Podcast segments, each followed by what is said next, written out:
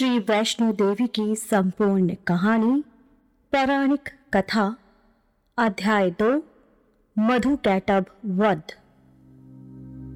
इधर मधु कैटब ने अपने बाहुबल से अन्य देवताओं को सताना और उनके अधिकार छीनने आरंभ कर दिए। कई देवताओं ने मिलकर उनसे युद्ध किया, लेकिन पाँच हज़ार वर्ष तक लड़कर भी देवता महाबली दैत्यों को न मार सके।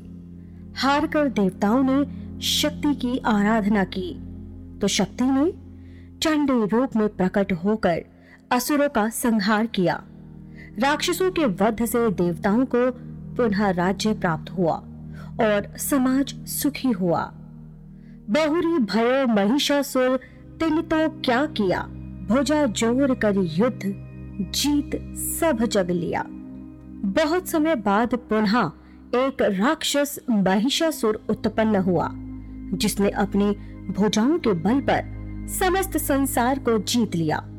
देवताओं और राक्षसों में एक सौ वर्ष तक घोर संग्राम हुआ। परिणाम ये हुआ कि देवताओं को राक्षसों से पराजित होना पड़ा और उनका समस्त राजपाट दैत्यों ने संभाल लिया।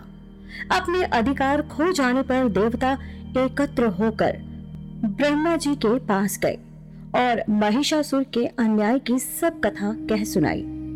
देवताओं की बात सुनकर ब्रह्मा जी बोले कि मैं तो महिषासुर को वरदान दे चुका हूँ कि उसकी मृत्यु किसी कुवारी कन्या के हाथों से होगी। हम उसे पराजित नहीं कर सकते। ब्रह्मा जी के मुख से ये शब्द सुनकर देवताओं में नीरवता छा गई। वह बोले, नहीं प्रभु हमें हमारे अधिकार चाहिए। हमारी सहायता का कोई अन्य उपाय निकालिए। महिषासुर के विनाश के लिए अन्य उपाय की खोज में समस्त देवता ब्रह्मा जी को साथ लेकर भगवान शंकर और भगवान विष्णु के पास गए।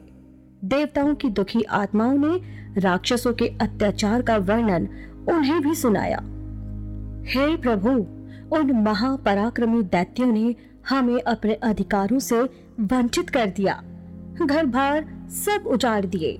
हे लोकेश, अग्नि, सूर्य, इंद्र, चंद्र, वरुण, हम सब देवताओं का सुख चैन छीन कर दैत्यों ने हमें ज़बरदस्ती बाहर धकेल दिया।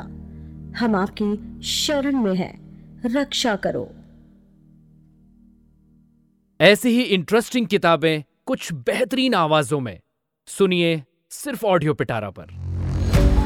ऑडियो पिटारा सुनना ज़रूरी है।